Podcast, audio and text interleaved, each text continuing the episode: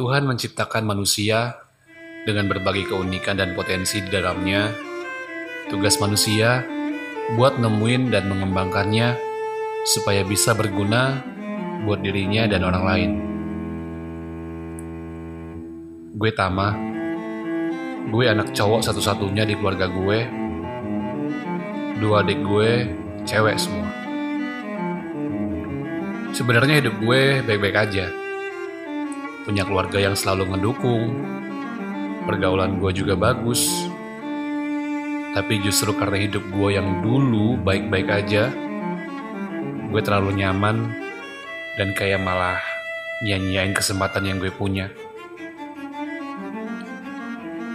Kalau ditanya apa gue nyesel sempat gak fokus ambil kesempatan itu, jawabannya gak 100% nyesel juga.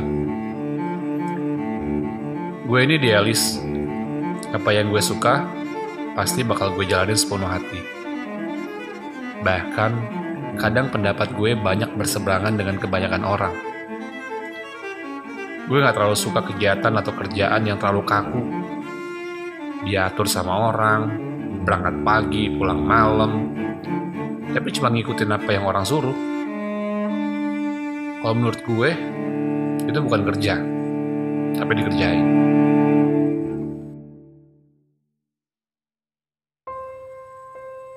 Dari zaman SMA, gue udah bisa dapetin duit dari hobi gue, walaupun cuma sekedar buat jajan sama buat beli bensin motor kesayangan gue.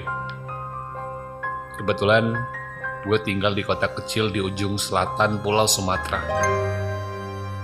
Waktu itu kualitas pendidikan perguruan tinggi di sini nggak sebagus sekarang. Mungkin karena gue anak tertua yang seharusnya jadi contoh buat adik-adik gue, orang tua ngirim gue buat kuliah di ibu kota provinsi. Keluarga naruh harapan besar ke gue. Lagi-lagi, di sini gue mau ceritain pribadi gue. Selain idealis, sebenarnya gue cukup introvert.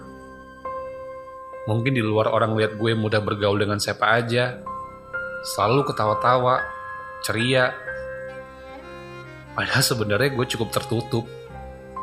Ada waktu-waktu di mana gue butuh ketenangan, sama duduk sendiri. Dulu, pas kuliah beberapa kali dapat kesempatan kerja di pemerintahan sebagai tenaga honor bukan gak mau, tapi beberapa kali juga setiap ada panggilan masuk kantor berbenturan sama kerjaan gue yang lain sebagai freelancer. MC acara, ngurusin musik dan lain-lain Ya, ya udah. Akhirnya gagal lah gue kerja di kantor. Dan salah satu yang cukup gue bikin nyesel adalah gue berhenti kuliah. Awalnya gue pikir gue punya adik-adik yang butuh biaya banyak kasihan orang tua gue jadi gue mutusin buat lanjutin kerjaan aja dan balik ke kampung semuanya baik-baik aja.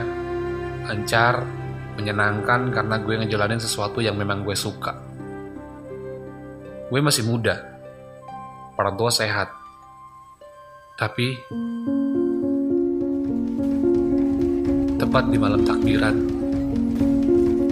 waktu itu lagi keluar bareng teman-teman.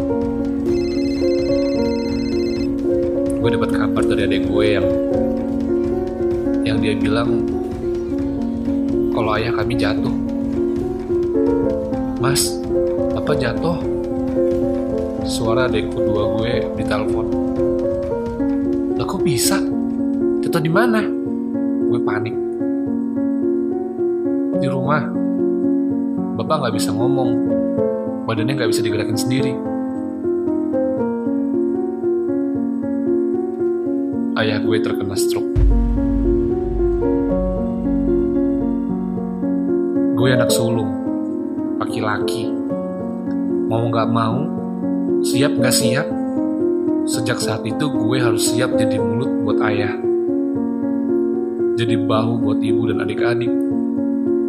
Harus belajar bijak untuk ngomong dan bertindak ada perasaan yang gak bisa gue ekspresiin gue nggak tahu gimana caranya ngisi peran ayah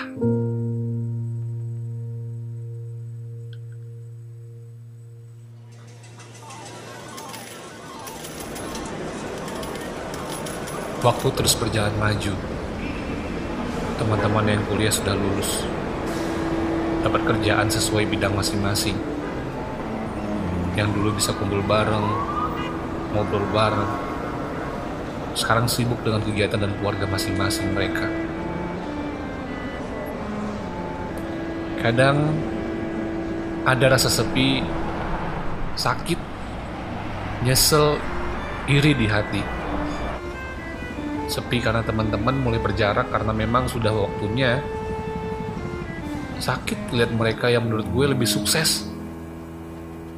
Nyesel kenapa dulu gue berhenti kuliah. Dengan ijazah SMA yang gue punya cukup terbatas peluang kerja yang ada. Pelan-pelan gue bangun lagi mimpi-mimpi gue. Perjalanan hidup banyak ngasih pelajaran. Bikin makin dewasa dan realistis. Gue percaya Tuhan nitipin potensi besar ke gue sama kayak dia yang titipin ke orang lain.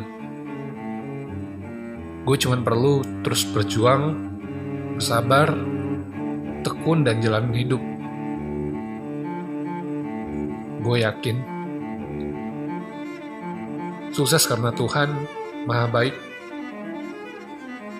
karena doa ibu dan ayah, walau dalam bentuk apa pun kesuksesan itu.